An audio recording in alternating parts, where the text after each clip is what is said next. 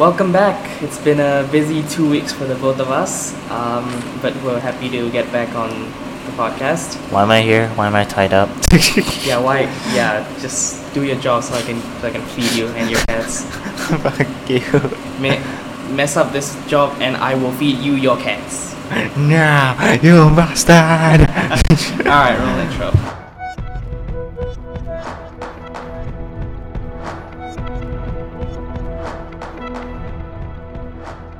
Hello ladies and gentlemen, my name is Hamza and welcome to HD Podcast. I'm here with Dhiraj. Hi everyone, hope you all having a great Monday and all week ahead. Dude, happy August, it's August finally. If I'm not wrong, I actually learned this recently, 1st August is like National Girlfriend Day or something. National what? Girlfriend Day. Kind of weird. Happy National Girlfriend Day. I've never heard of it before. That's interesting. I looked up for the boyfriend day. It's on 3rd October. Why? Okay, what the hell? I don't get that. I'm also not sure. I'm very new. I feel like we're just making up random holidays. I'm new to it too. You look it up right now. Yeah.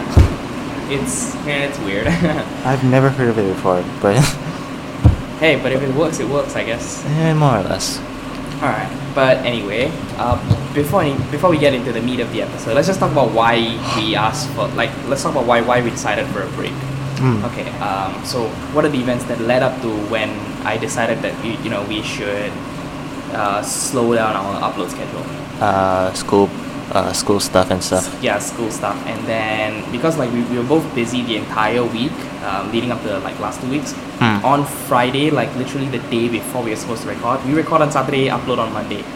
Rocket science. What rocket science? There's no rocket science in this shit. Exactly. So on Friday evening itself, I was we were both panicking and brainstorming shit, what do we talk about? That's when I realized we both can't really keep up with this. And plus, I think you've noticed, sometimes we record quality asset. Sometimes we record good episodes, sometimes we don't. Either that or it's a good quality episode but it fails, or it's a bad quality episode but it's success.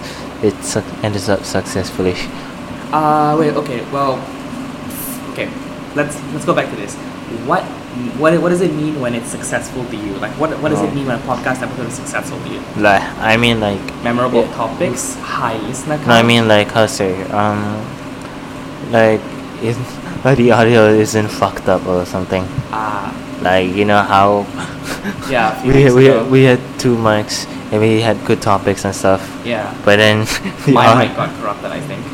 No, I think both of our mics were echoing. Yeah, now we're using one mic. I genuinely hope how this thing is gonna work out for us. But yeah, it's been great so far.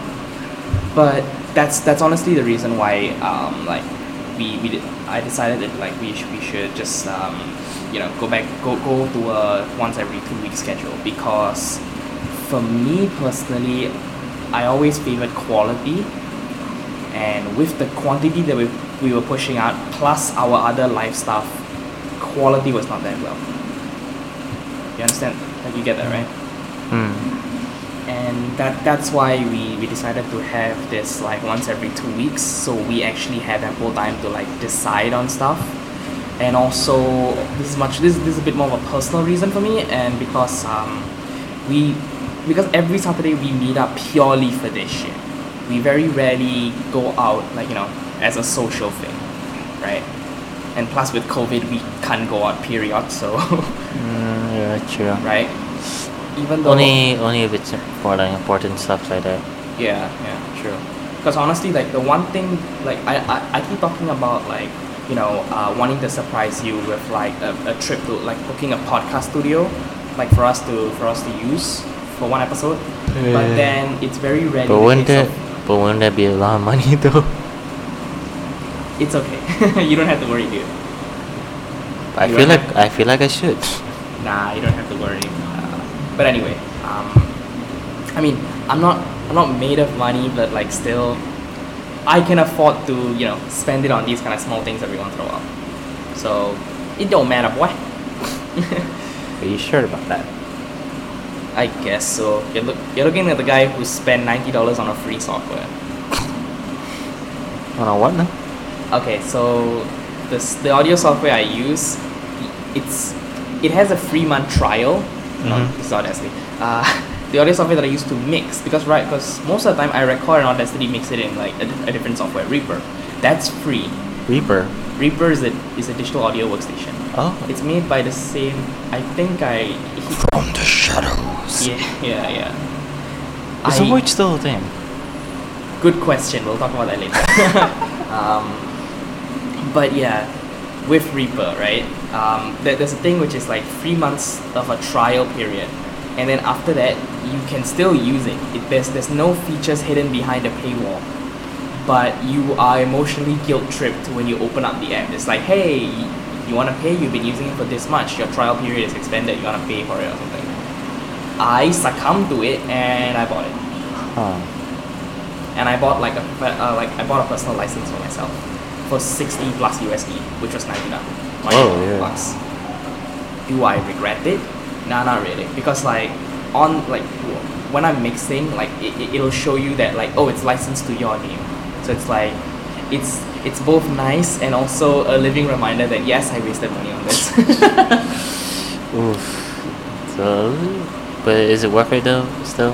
Definitely, it's worth it. I genuinely feel that I'm spending much more time on music than I used to, because what I used to do is just get things done in an hour flat with Audacity, because record and then do some very basic mixing, then move on. With now everything that I do with Reaper now, recording. Okay, yesterday I recorded a cover song from start to finish. It took me 8+ hours.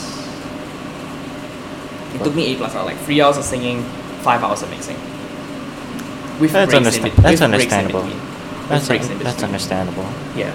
I mean, depends for example, Build Our Machine by EA Games, that took 15 hours to do, the song. Build Up Our Machine, that one.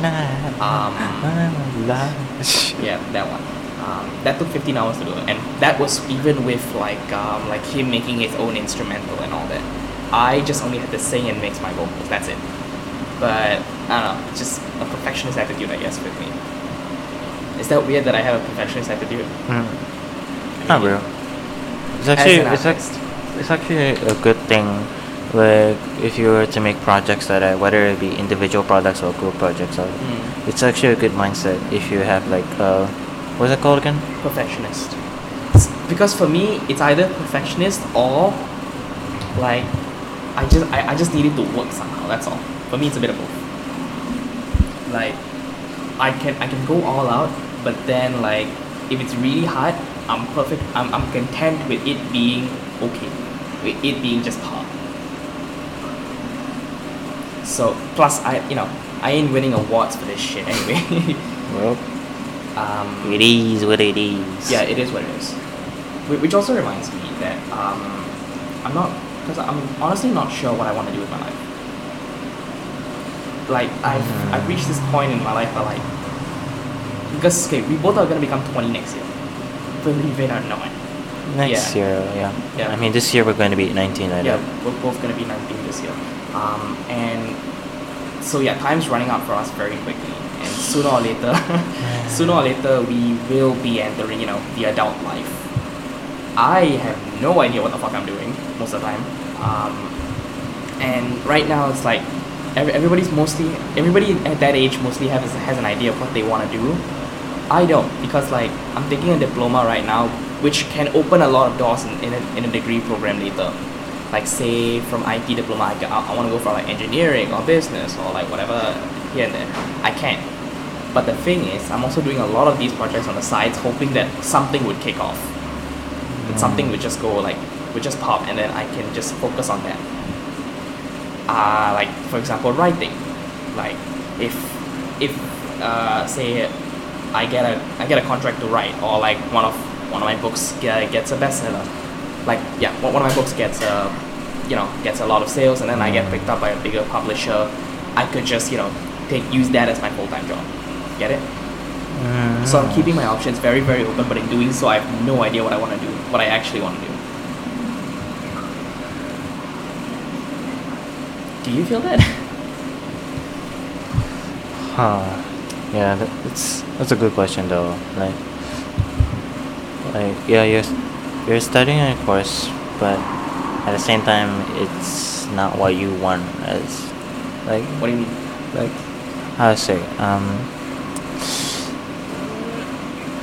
Like, you feel like you're wasting your life away or something. Oh no! I don't know how to say that. I don't know how to say that. Not exactly, because right now, like, when it's for profession shit, this is like I have a decent idea. Like, I can just go for IT or whatever the hell. But if it's a passion thing, I'm not sure where to go. Because passion, I'm just throwing caution to the wind. So if something picks up, then I could do that. Say if this podcast, hopefully it gets like enough listeners, we can get sponsors from it, we can make this a part-time job with where we can both earn money. I can feed you. Okay. What the heck? And I can use that to make bigger and better shows, like an audio drama. I've always wanted to do that, like a full-fledged scripted, casted audio drama. So see where I'm going with this. And say music picks up, could make something original from it. Could just get in a record label. Well, not, you know what? No, screw that. I don't like record labels. Just making music independently, but I need to learn how to do songwriting and composition and whatever. Why are we so able to just go all in for things that we actually are interested to learn, but then we don't when then it's important stuff like school. Okay, say for your case, if I ask you to learn an art course from start to finish, you would. Yeah. At the same time, if I ask you to do say an engineering course, would you? Engineering depends. Exactly. The hesitation is what counts here. Yeah. Why is that? Welcome to the HD Podcast, where we get undoubtedly deep. God damn it.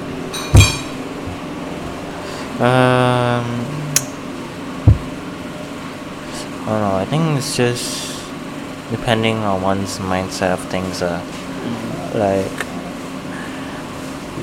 not sure what to say. It's they prefer one thing and it's just but then they ended up in another thing, and it's just they're not sure whether they whether the hard work is enough, that.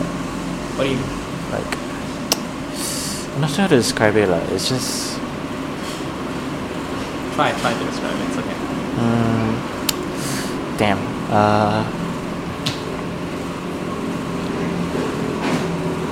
Most of the time, you have a path laid out for you, but it's not a path you want to take, and I mean, sometimes it depends on your passions, isn't it? Yeah, it does, and. You're not sure if you want to give it your all or not, that. You're right. So, okay, because with art, you give it your all, yes or no? With your school, you do. But it's much more, it's much less from the heart, much more I have to, isn't it? Something like that, yeah. That is such the heart of an artist.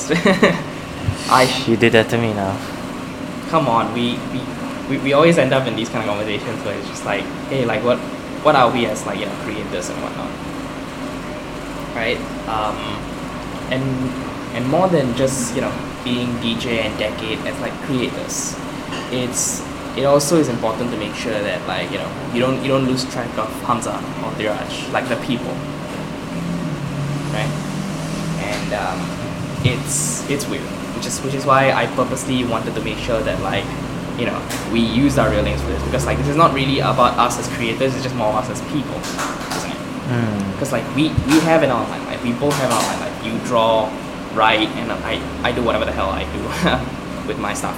And but then there's very little getting to know us, I feel like, especially with online, especially with digital creation in general. Say you're an artist, you're only just there for liking the pictures. Do you really care about the person? Right? It's the art's cool, here's some feedback, so on and so forth, and then move on. But say the artist wants to reach out to you and have a conversation with you. Some people wouldn't do that. Most people wouldn't do that, would they? Most people wouldn't do what again? Most people wouldn't sit down with their favorite artist and have a conversation. Logic has made this very clear in one of his songs. In one of his songs or streams? Songs, one of his songs. For people who want to listen to it, it's OCD with Down to Earth by Logic. I can't remember the exact lyrics and stanzas, but the thing is, fans who meet up with him, they much rather, snap a picture for, social media instead of actually having a conversation with him. Even though, and Logic is just hey, just put the phone down, let's just talk. But the fans just get disappointed with it. But, cool, but just, photo, please, So that's the age we live in. And because I don't know, man, I guess it was nicer when the internet wasn't as big as it was back then. I feel like such a boomer saying that. But still. Yeah. Not really though. There's a lot has changed from a span of 10 years like that. Mm-hmm. True. How's it? With celebrities, it's the case of hey, you see them, you want to talk to them. It's controversy. Conversations. Now it's just more of snap picture, bye bye. Snap picture. Hey, look, I met this one on Instagram. Yeah, likes and get lost. That's it. So I don't know. So where do you want to stand? Say a fan, a fan of your art, a genuine fan of your art who doesn't know you as a person. Come up to you and be hey, Decade, I love your art. Yada yada yada. Mm. Can you commission this for me and so on and so forth? Would you? Maybe. Would you also, would you see them as a friend or a what? I would see them as a client or something. Mm. Fan and a client at the same time. I guess so. Because nowadays most YouTubers are, there's still some old YouTubers, right? Who are still uploading until now, Markiplier, PewDiePie, and Mark and Hughes, I don't think they're old. Felix is 10 years, but Mark was around 8 years like that. 8 years on YouTube. Same goes for Jack, I think. Jack's a bigger? Yeah, I think so. Same. How to say? They all have the same mentality of wanting to live it up once they and entertain their viewers like that. Mm-hmm. They want to make it fun for both themselves and their viewers like that. Which is something I think most other new YouTubers who come into the scene forget like that. What exactly? At the end of the day, it's just uploading videos. But that's it. Instead of getting clout, getting money, and all that. Right? More like they forget what it means to have fun or something. True. That's honestly what I used to do for my first 2 years 2 years doing YouTube as a hobby. I forgot what it felt like to have fun. I lied to myself that writing and constantly thinking about a schedule to put myself on with uploads, that was fun. I realized not really, just posting whatever the hell I want, that's more fun. And spending more time on things that I'm actually passionate about. Again, music, writing, podcasting, that's fun. Because the creative process is much more fun, isn't it? And also trying to find people who also like the same thing also. Exactly. That's you. But yeah, it's. Do you smell something? Yeah. Well, okay. For the context for the listeners at home, we since what happened a couple weeks ago with my mind getting completely fucked up. We have been trying not to record in the same room together. Hamza and I just wanted to just try again today and see how that works. If this audio shit, we're just going back to remote recording. Since the audio from that was just so a little much better, and yeah. And plus, I didn't get distracted by the cats. Speaking of which, where are the cats? The cats are just in my dad's room, I think, sleeping. That's cute. Anyway. But yeah, you, whereas for your case, it's just like, it's been 5 years, you say 500k, yeah, 500 subs, you still don't have a custom banner or like some original art of yours. I'll do it when I get my tablet, you fuck. Okay. Oh yeah, speaking of which, how's the iPad coming along? My dad said we might be going to Gain City tomorrow morning. Nice. Because he said his friend might be inviting them over, but if his friend is not free, then it's gonna be just me and him going over there. That's nice. That's very nice. I genuinely hope you find a good sale there. But, that's what his friends said. Like he said, there could be some good sales there, but yeah. Probably. But honestly, be careful, because you know, Gain City and IKEA, they should not be open. But if they are, I just hope everyone else is just safely distancing up. Yeah, I hope so. It's weird considering like IKEA, everything is just very cramped and everything. Not a lot of open space for you to just 6 feet and whatever the hell. Point taken, yeah. And here's the thing. Just don't get run out. Here's the thing though. Courts, right? Courts. They that's open, isn't it? Yeah. And they don't know. And they don't. According to my friend, right? They don't know shit when it comes to selling laptops and computers. What do you mean?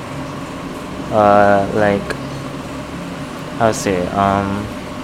They're just saying random shit that's not as advertised from the laptop they're promoting. Okay, so where's the best place to buy laptops?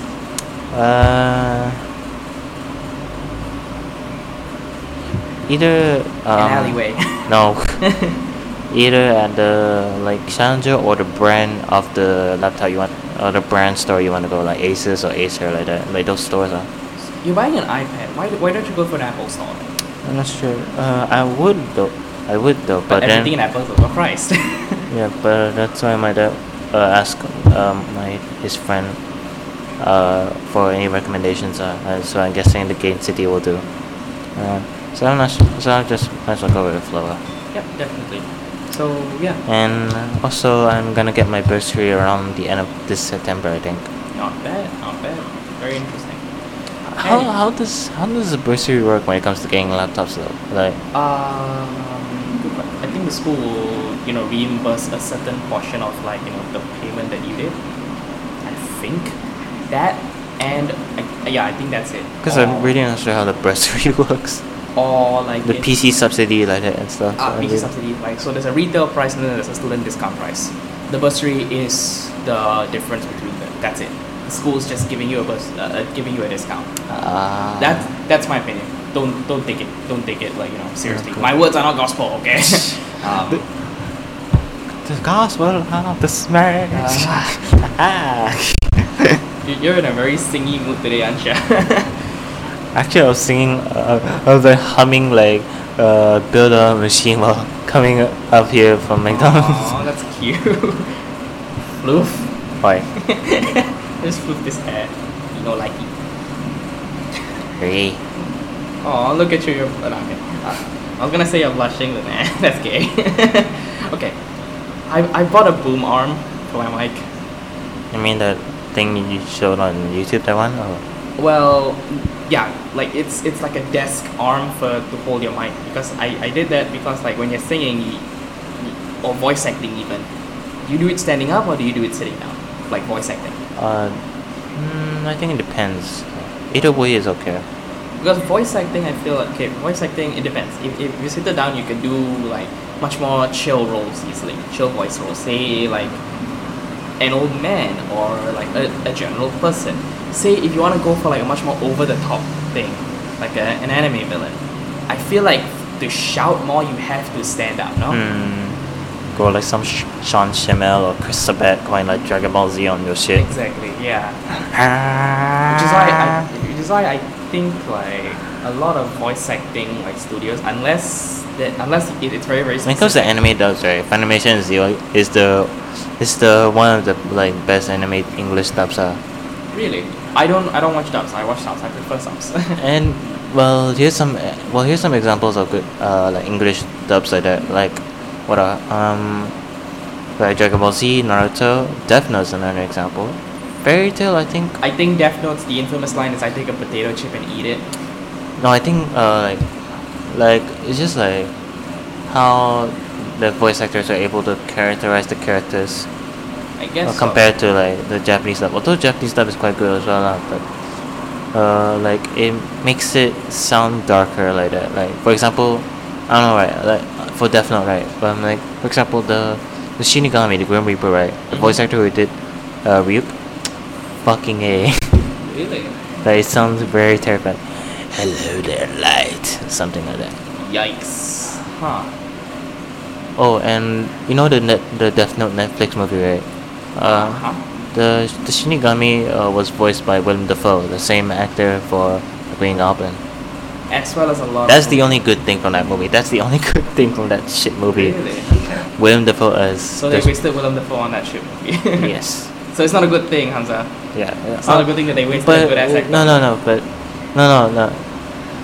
But it's just that the anime English dub is like, how to say, more tolerable lah. There you go. I mean, for some anime lah, it either it fits or it doesn't fit. Hollywood, I don't feel like it knows how to properly adapt an anime because again, anime is for a very Japanese audience. Hollywood, only Japanese studios know how to do it.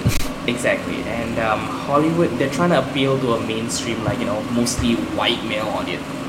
Technically did that with a white audience. I mean, they technically did that with Ghost in the Shell. I think so. Really? Ghost in the Shell appealed to white males?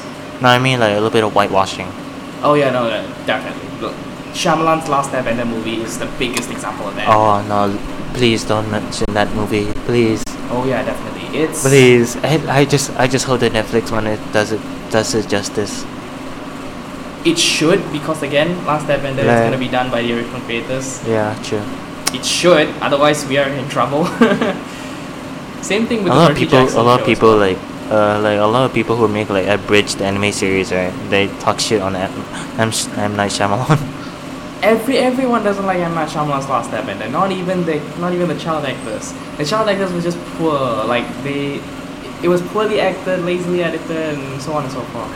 It was just way too shit of a movie, and I don't get why they spent this much money on something. And that's why what is that play back in the Book of Fire chapters? Not sure. What? Like in Avatar, right? In the series, in the third book, Book of Fire, Aang and the gang, they went to a play that talks from their story, and it's like a lot of people make fun of that, like, at least this is better than Shyamalan's Last Airbender. Yeah. Because it's like a stage play. It's an anime. It's like a stage play, and then the Aang and all their like witnessing themselves just like being like. I mean, fuck. To be honest, as a kid, I didn't really understand like what I was watching. I was just like, ooh, cool, Last Airbender. It was fine. It was boring. Water, earth. Fire, yes. Yeah, it was boring most of the time until I realized what the issues with that show was, like with the movie. Loud as cop, okay. Alright. But yeah, you're right. Hollywood does have a problem with like adapting like anime movies and stuff. Like, here's another example of a failed anime movie they failed to adapt. Well, Dragon Ball Evolution. Yes, that's garbage. How is that exactly? It's shit. Why? It's like, it's just very awkward acting most of the time. Duh. It's like slow, dull, and it feels like something for them. And also, if the fight scenes feels like something for them, like a ripoff of The Matrix or something. Okay, I mean, alright. I mean, Matrix is a good movie though. That's the thing. It feels like they're just like trying to like make, and just it's like they're just being very messy with it like that, and it's not even, and the director didn't even reference much of the source material. I mean, don't get me wrong. Like after The Matrix launched, I felt like a lot of movies tried to do like. The exact style of The Matrix action scenes. Didn't Fairy Arc Rise did something similar? Yeah, see, even Perry Our Friend did something similar. Like, there are a lot of every iconic movie, there's always parodies to it. Exactly. Shrek was also another one. Yeah, no, Shrek did parody. Parody The Matrix.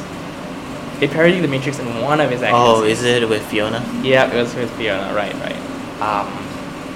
But yeah, like, I think Dragon Ball was the last film that used this kind of like Matrix action sequence thing, but like, you know, with slow-mo and whatnot.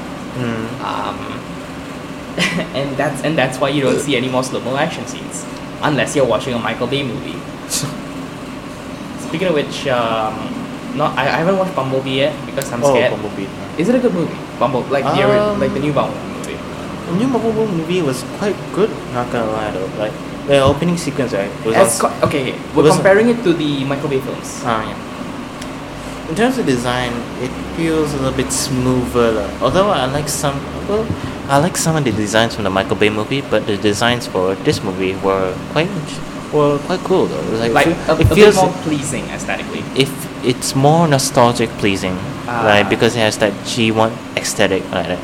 Like they even got like the certain sound effects as well, also from the old old Transformers comic cartoon. I feel like the Michael Bay movie. Even the open sequence from the Bumblebee, right, which takes place on Cybertron. Like, it's got some cool, like, how to say, even the sound wave, right? The Decepticons, it's got like that old 80s feeling also. Like, even the designs as well as like G1 like that. So they actually played it safe this time instead of trying to appeal to like a bigger car studio, making all, you know, guns ablazing. They tried to just make it, you know, what's at the core? What is Transformers about? Just, you know, toys. So let's make it, you know, very, very toyish. That's it. Make it much more 80s. I feel like that's the direction they should have taken. Don't get me wrong, the first Transformers movie was fine. It was pretty good. Second onwards, I feel like Michael Bay lost track of where he wants to go. The second movie was okay. And remember, it was because of that Michael Bay got the rights to make TMNT, the TMNT movies. Oh yeah. And because of that, the studio thought that, oh look, the TMNT design worked, why not we incorporate that style of designing and put it onto the Sonic movie? Which is why the first design of Sonic looked like ass. They used that design style, make it realistic. I don't like that. The first Sonic design. Yeah. I mean, yeah, we all like... How are you not dead? I have no idea. Yeah. Honestly, I preferred it when... I really like the new design. Mm. Even though I would love to see the original cut of the movie with the original Sonic. I wouldn't. Just to see how awful some scenes would have been. Because there are some scenes where like the design and like the animations work well, and it helps to, like, you know, what's it called? Like, accentuate the, you know, the emotion of the scene. Mm. I wonder how they would have done that with Imagine what the humanoid tails would look like. Oof, that would be interesting indeed. Like, if they went on with the humanoid Sonic, right? Imagine how the humanoid tails would look like. Thank goodness they changed it. That'll be scary. Definitely. Alright. It'll be a nightmare. Speaking of which, even Baby Yoda is cuter than a fucking human design. You have to understand, Baby Yoda was made by Disney. Disney makes everything cute. Either cute or badass. Yes, either cute or badass. Speaking of which, let's move on. The Baby Yoda, right, was mostly an animatronic. Really? I think so, yeah. I thought it was mostly CGI. I think for most scenes, but it was like mostly animatronic. Interesting. I mean, animatronic and puppet, no. I mean, it was like that for like the old Yoda puppet. Back in like the original trilogy. But yeah, so yeah, in conclusion, leave anime movies to the Japanese, right? They can make good ass anime movies. Your Name, Weathering With You is alright, I guess. Fun fact. But for some anime live action movies, right? Fuck you, car. What was I saying? Yeah. like some of the actors, right, are like from like they previously worked in like comedy series. Interesting. Like the actor who played the main character of Bleach in the live action Bleach movie, right? The same actor from one of the comedy series, Comedy Forze, which is like a space high school series. All right. So anyway, moving on from anime, let's talk about Yandere Simulator, one of 2014's biggest games and one of 2020's most made fun of games. Let's talk about why. There's been a lot of consume the cum chance. Oh yeah, that's the biggest meme I see a lot. But let's talk about why exactly. Like what happened? Procrastination, stagnation, and then, you know, him basically dissenting all criticism and abusing his, you know, power as a developer. And a Discord on. Oh yeah, and a Discord server. Even there's even like what Discord speedruns. No, yeah, exactly. There's like a huge community of like trying to make a speedrun, like trying to beat like a speedrun time to ban themselves from his Discord. Just like as soon as they join. Exactly. Some person couldn't even get in the server because his name and picture were perfectly set up. Like it was of Alex. As soon as he joined. Yep, he was immediately kicked out. So that I think that was the fastest. Even his name, right? Yep. But anyway, Alex is Yandere, that's real name, I think. I don't know. Remember that game Owl Oni? Who? Owl Oni, the purple Oni thing that feedback. No. Oh, never mind. What about it? Some people kept making memes where like, yeah, the Yandere dev's face looks like that, the monster from that game. Okay. So, what makes the... Okay, so, are you interested to play Yandere Sim when it actually gets released? The fan game or? The actual game. I'm not really sure. Because right now, nah, I much rather play like there's a fan game which is I know that was made 2 weeks, right? Yeah, in 2 weeks. The character being voted on. What's it called? Love Letter or something? Love Letter, which caused Alex to have a mental breakdown on his Discord server and be like, and just go full baby wow. And I think that's where the similarities and differences between him and Scott Cawthon come in, right? Yeah, a lot of people compare him to Scott. Here's one thing. Both games, they came out the same... You seem to forget that we're sharing this mic. Oh, sorry. I was trying to say, both games, right, they came out the same year. Both were blew up in popularity because of, like, there's some gameplays like that and stuff from YouTubers like Mark, Jack, and stuff, right? But that's where the similarities end. And then that's when the differences come in, right? Like Scott openly promotes he allows people to make fan games. He even lets them promote them on Steam like that. Exactly. And he even goes far as like trying to he actually plays some of the fan games himself just to see how fun they are. And also like how say even like develop he keeps on trying to develop new games like that as well. Under a span of like 2 years, right? He's already released FNAF 1 to 4, right? Under a span of 2 years, under a span of 1 year, homie. It was all in 1 year. I thought it was like around 2 or less like that. 2015 was FNAF 1, 8th August. FNAF 4 I thought it was 2014. 26th July, 24... I thought it was 14. FNAF 1 and FNAF 2 was like 2014 around... Yeah, 2014. Whereas FNAF 3 and FNAF 4 was like 2015, right? Yeah. So yeah, it's less than a year. True. So by the time the first anniversary of FNAF came in, we already had 4 games. Yeah, that's true. Whereas Yandere, he's just like slacking off... It's been 6 years and the game's still not done. Yeah, it's not even done at all. Yeah, and here's the difference between Scott Cawthon and Yandere Dev, right? Scott Cawthon allows people to make fan games. Yandere Dev is salty about people making fan games. Exactly. Just like I don't know why Alex just goes very defensive about like, you know, people making fan games and saying that it's gonna take away like Yandere Sim.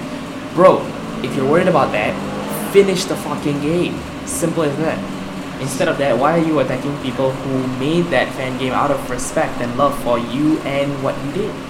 I'm surprised people are still on his Discord server. Huh? I'm surprised there's still people supporting him. There are some people who are ready to white knight their God, Alex, no matter where he goes, consume the chalice and be but yeah, and here's the thing with criticism, they both also take a very different approach. Scott's criticism came from FNAF World. Ah, yeah, and he openly accepts that criticism, right? Yeah, the game was... He accepts that it's a failure. He accepts that it's a failure. He distances himself from the game. Although he makes some subtle references to FNAF World, but yeah. Yeah, he completely distanced himself from FNAF World entirely. He did remaster the game, sort of, but then he re-released it for free, even though it used to be for price. See? Whereas with Yandere Dev, you have him constantly, defending himself against any criticism. And, copyright striking big, smaller YouTubers who criticize him. There's been one guy who had his entire channel wiped out by Alex because most of the uploads were critiquing his game. Oh yeah, shit. That's a dick move by Alex. I guess, but nothing much you can expect from him. True, but still, it's like the MCA takedown like that. I mean, and it's looked down upon doing something like that. Definitely. Do you know who else does that? Who else? Prince E. Do you know who that is? No. Prince E. He was this African American motivational speaker that you saw on Facebook a lot. 60 seconds, a minute passes. Is it that guy? No, it's not that guy. Oh. It's this guy who he's a spoken word poet who tries to deliver motivational speeches with beautifully shot videos and whatnot. Mm-hmm. People really can't criticize him a lot anyway because he gets very triggered and he's haters gonna hate. Even though what he's doing is bullshit, and there is a lot of evidence to say that he's really, really, really not salty. No, he is salty, and he's really not doing much to properly help himself, and he's seriously not responsible for how good his videos look, even though he cites himself as a filmmaker. He's a talent. Trust me, as an actor, I know. A talent. No, talent. A talent. He's the on-camera actor. He's the one delivering it. Right? Okay. Here's an example. Say we work together on a comic. I write, you draw, mm-hmm. and it goes up on your page because you drew it. The credit. If I say I own all the credit, that's bullshit. Because again, I'm not responsible for how good the comic looks, because I have full faith in your art style. Right? Yeah. So that's why he has a huge ego with how he handles himself a lot, and it sucks a lot. Him and Alex, they both have very, very huge egos, which proves that they're really not about making it for the passion of it, because the difference. They're doing it for money. They have been. Otherwise, Alex's Patreon money would not be going to sex dolls. I kid you not. Wait, what? Alex's Patreon money, he has an account in a sex doll business. He has an account in a sex doll company, which implies that he uses the Patreon money to buy sex dolls. Why? Instead of wasn't it more of the case of, for him to work on the game full time? Nah, bullshit, fam. He's not working on anything. Games don't take 6 years. The Last of Us 2 took 6 years. Yeah, no, The Last of Us 2 took 6 years. I mean, it is from pre-production, production to post-production. I mean, it was a motion capture game, right? Yeah, motion capture, physics, making it look as good as it does. The writing, freaking rope physics. The rope physics. I think that's a lot of people, they complain that was hardest. I guess with all games, there's that one element that is the hardest to program. For the Batman Arkham games, the cape was the hardest. The cape? Yeah. Some person, when they coded Arkham Asylum, apparently a developer said that it took them close to a year or so to get the cake mechanics right.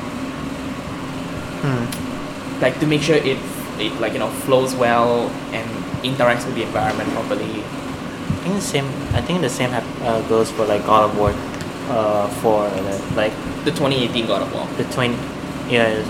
It took like 8 years, what, from God of War 3 to God of War 4. Really? Like they had to like try to fix the physics and stuff, and also try to make it like an environment and stuff, and hopefully no bugs with it and stuff. Probably. So yeah, there's a lot of different things here and there. But saying that your shit Unity game takes 6 years and above to finish is nonsense. Because again, let me compare it. The Last of Us 2, a game with much better graphics, much better music, much better animations, that took 6 years, and that had a lot to do. You have nothing. Your Unity assets are done. Copy-pasting character models. Exactly. And you have nothing else to do except for code behaviors and whatever. And guess what? It's still not done. So where does that lie? That lies on you as a person, dude. Not you exactly. I know who you mean now. Alright. But okay, let's move on from one YouTube drama and move on to another one. Matthew Santoro, what happened? Oh yeah. His stuff was stolen during a moving thing. What? Okay, what exactly? Like, I'm not sure. He's like moving back to his like hometown, I think. Like Samboro or something. I'm not sure. Toronto, my bad. It was Toronto. He was moving back to Toronto, but when he was moving, but then here's the thing though. The moving company that he hired, right, said that his stuff was quote unquote stolen, right? But he had a feeling that it was the moving company that stole his stuff. But here's the thing though, although most of his stuff could be replaced, it's the sentimental stuff that is not replaceable, like his picture of his nana, his uncut videos that he has, he didn't edit it, and mainly sentimental stuff like that. Okay. So it's like he said, and and this happened for like 4 days ago, right? And he may have to put like a lawsuit against the company for allowing this to happen. Whether it was their fault or they're the ones responsible, like whether it's their fault for like getting for losing it, or the fact that they're responsible for it to be lost, like they wanted to steal it or some shit.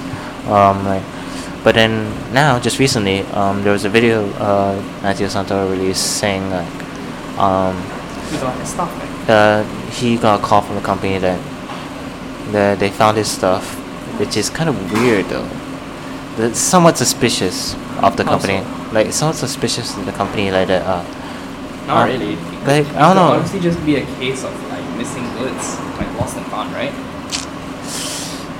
I don't know because he said it himself, the company is sketchy, very sketchy like that, and they would charge him for the moving thing, charge him to ridiculous prices like that. It's a lesson, I guess. It's a lesson to be learned. That. Go to trusted companies. Yeah, just go for trusted companies. Not sketchy shit. Or even better, just move it yourself. Do it like some Mr. Bean shit. Oh yeah. Just put all the stuff, stack up, and put like a chair on top, and use like robots to control the car. Exactly. Man, I miss. And then crash into a pillow van. Yeah. Man, I miss Mr. Bean. I'll be Mr. Bean. Yeah, exactly. I don't know, man. He's very timeless, and I genuinely want to see like more of Bean. But right now, Ronan Keaton, he's very protective about his IP, with his Bean character, and then it's like there's not much anymore anyway. It had its run. It's done. I mean, he is a British comedian. Before Mr. Bean, he was like what? He was a sitcom actor. Yeah. And now he's one of the best known comedians and also one of the richest men in Britain. Yeah. And he also tries to he wants to try take on serious roles as well. I mean, we have seen some comedians who give a good portrayal of serious roles, what's his name? Seth Rogen in Steve Jobs. Steve Jobs? In the Steve Jobs, what's it called? The Steve Jobs movie. I think it's just called Jobs. Yeah. Where he plays, I think, what's his name? Wozniak, I think? I'm not sure. It's okay. But yeah, that's all. So comedy actors can move to serious roles rather easily. Key & Peele with Get Out, right? Oh yeah, definitely. Actually, it's not Key & Peele. It's just Peele. Oh, it's just Peele. It's just Jordan Peele.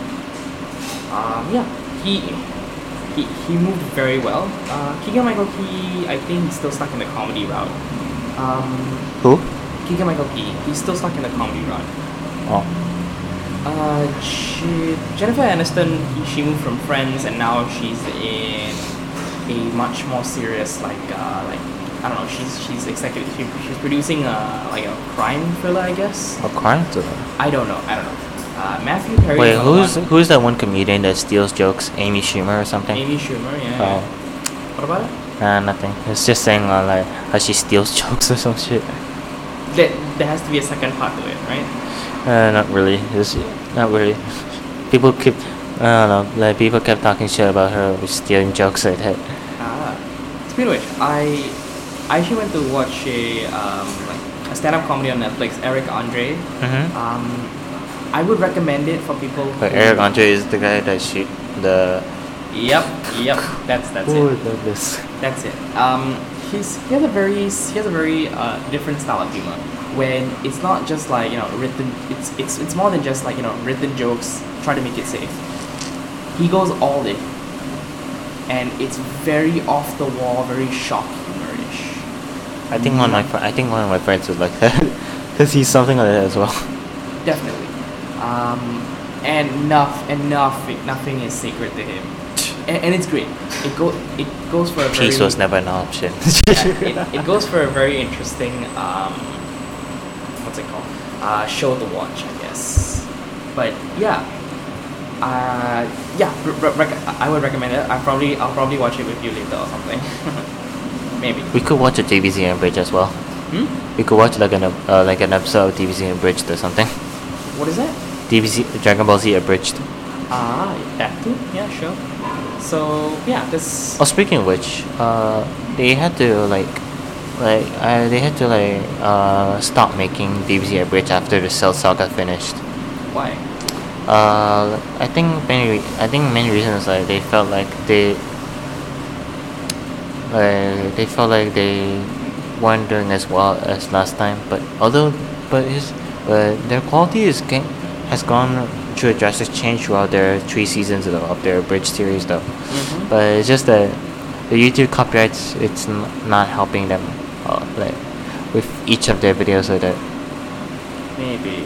I mean, of course, and not making much money. Anime has a very serious copyright system. Yeah, ever since we learned that the hard way. Yep. With the Jotaro beat down. Yep. It's okay. Yeah. But it's okay.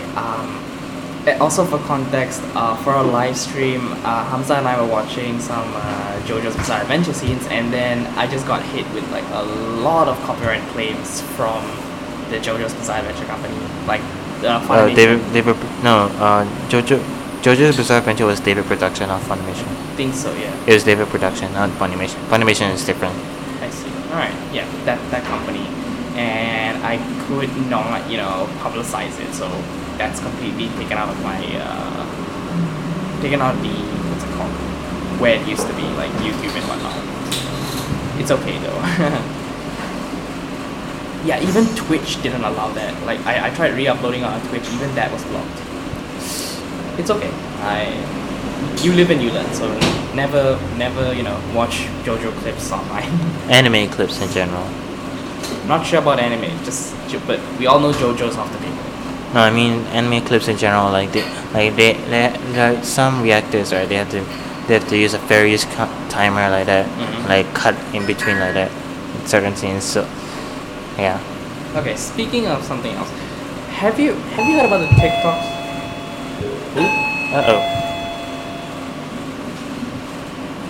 And we're back. Okay. Boom chicka ah, boom chicka ah. What are you doing? Boom, boom, boom. I'm trying to help you out, man. Okay. Anyway, there's a TikTok star that I wanted to talk to you about. Danielle Khan. She's a 14-year-old TikTok star. Literally, before we switch back on the mic, I showed her pictures of her. He guessed wrong. Like he guessed she was like 16 to 20, and he lost his mind when I told him she was 14. Why? Not what I expected. Not what you expect. Explain yourself. She looks older. Like what the fuck? Huh? She looks older and much more endowed.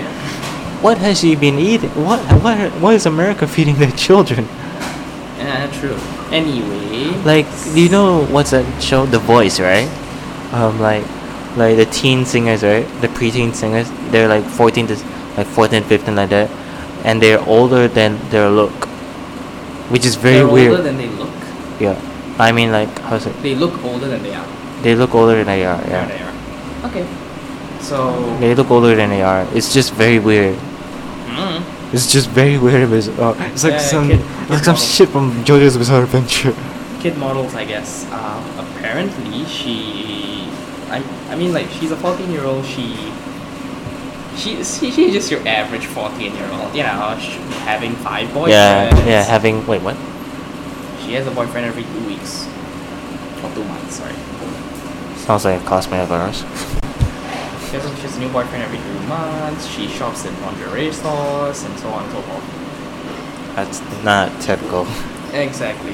And she has lied about her age a lot. Until her dad, who... It's very distant from the rest of the family. They have, he has come out and, like, you know, publicly showed her birth certificate. She's spawned in 2006. Oops. She done goofed. Okay, but the biggest bombshell was there was a leaked audio or somewhere that her mom was lecturing Danny that, like, hey, a lot of people on the internet are, like, you know, ridiculing me, saying I'm bad mom for good reason. But the biggest interesting thing about this is, apparently, it is implied that Danny had an abortion.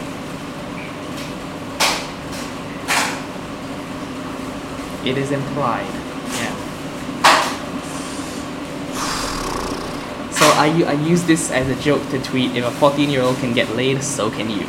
So that's my PSA. God damn, that is not a good PSA, you fucker. No, I know, it's a joke, so comedy. But, like, you know, comedy, edgy, yada yada. So yeah, well, what's your stance on that? Is there even a question at this point? He's speechless. Yep.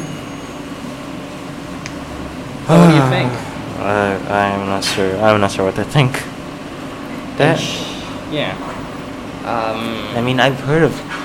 I've heard of people who would drink alcohol at that age, but I've never. Yes. It's very, very surprising. Either drink alcohol or smoke at that age, but... Not that. Yeah. It's weird, dude. It's surprising. Yeah, and it's... I don't know, man. I genuinely hope that, like, her mom, you know, takes this as a wake-up call to properly, you know, raise her kid well. Discipline her, maybe. Definitely. Put some ground rules. They're American parents. They don't do that. That's what only Asian parents do. Well then we know where the line. Then we know where the line draws. Exactly. How this draws the line between American parents and Asian parents? Definitely. There's always been a huge difference in opinions with how American kids are raised and how Asian kids are raised. Asian kids, we have an honor to uphold. We have an honor to bring to our family. Dishonor your cat. Yeah, exactly. So we must not do things that dishonor the family. With American, that's all out the window, isn't it? So Everything. Either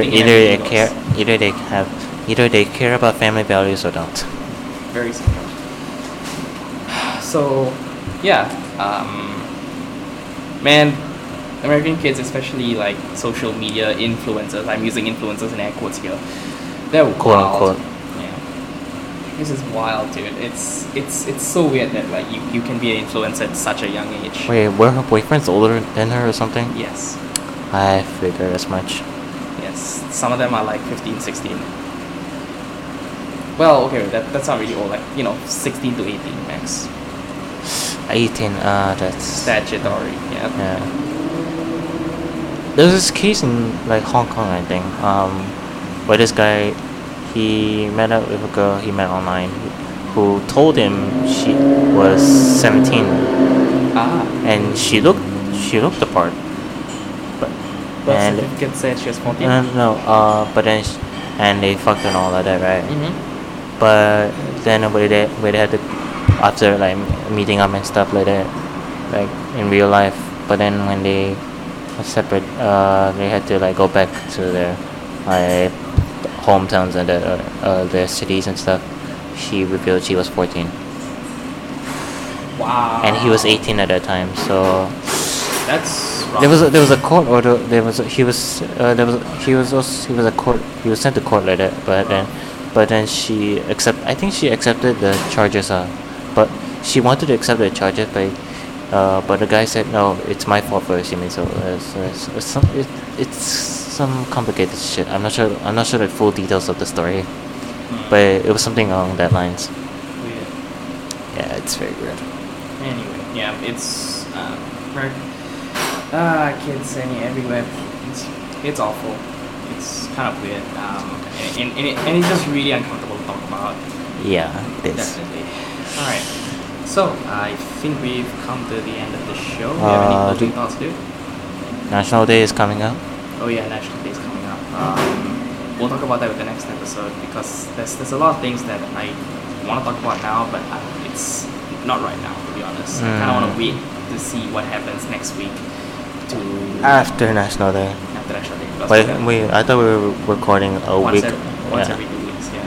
So it's gonna be like a week after National Day. Yeah. So let's see how that goes. Let's see, because right now the thing is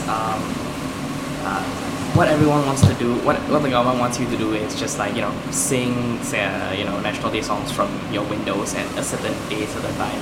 It feels as tone-deaf as celebrities singing Imagine for the coronavirus. Do you remember that thing? Like, a lot of celebrities just sang Imagine for the coronavirus. No. It's just like, hi, we know y'all are suffering. Hope us singing will help you. It does not.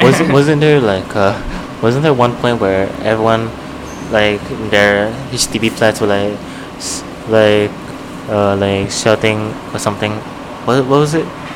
Shouting. Like, how to say, cheering on to the medical workers from their houses like that. Then there was like an incident of someone dropping their phone from the... Yeah, someone dropped their phone. It was very visible where the phone landed. I think I've talked about that because I was working at that time. Oh, yeah. And it meant nothing to everyone else. We're not getting paid bonuses, we're not getting paid anything else. It's just... That's just extra good boy points which mean nothing. So yeah, let's see how next week happens, and we'll talk about that on the next episode of the HD Podcast. So yeah, if you'd like to get in contact with the things we've said during the course of this podcast, we have a look in our link trees down in the description below. Yep. And yeah, till next time, I'm Dhiraj. And I'm Hamza. Peace out. Boop. Subscribe.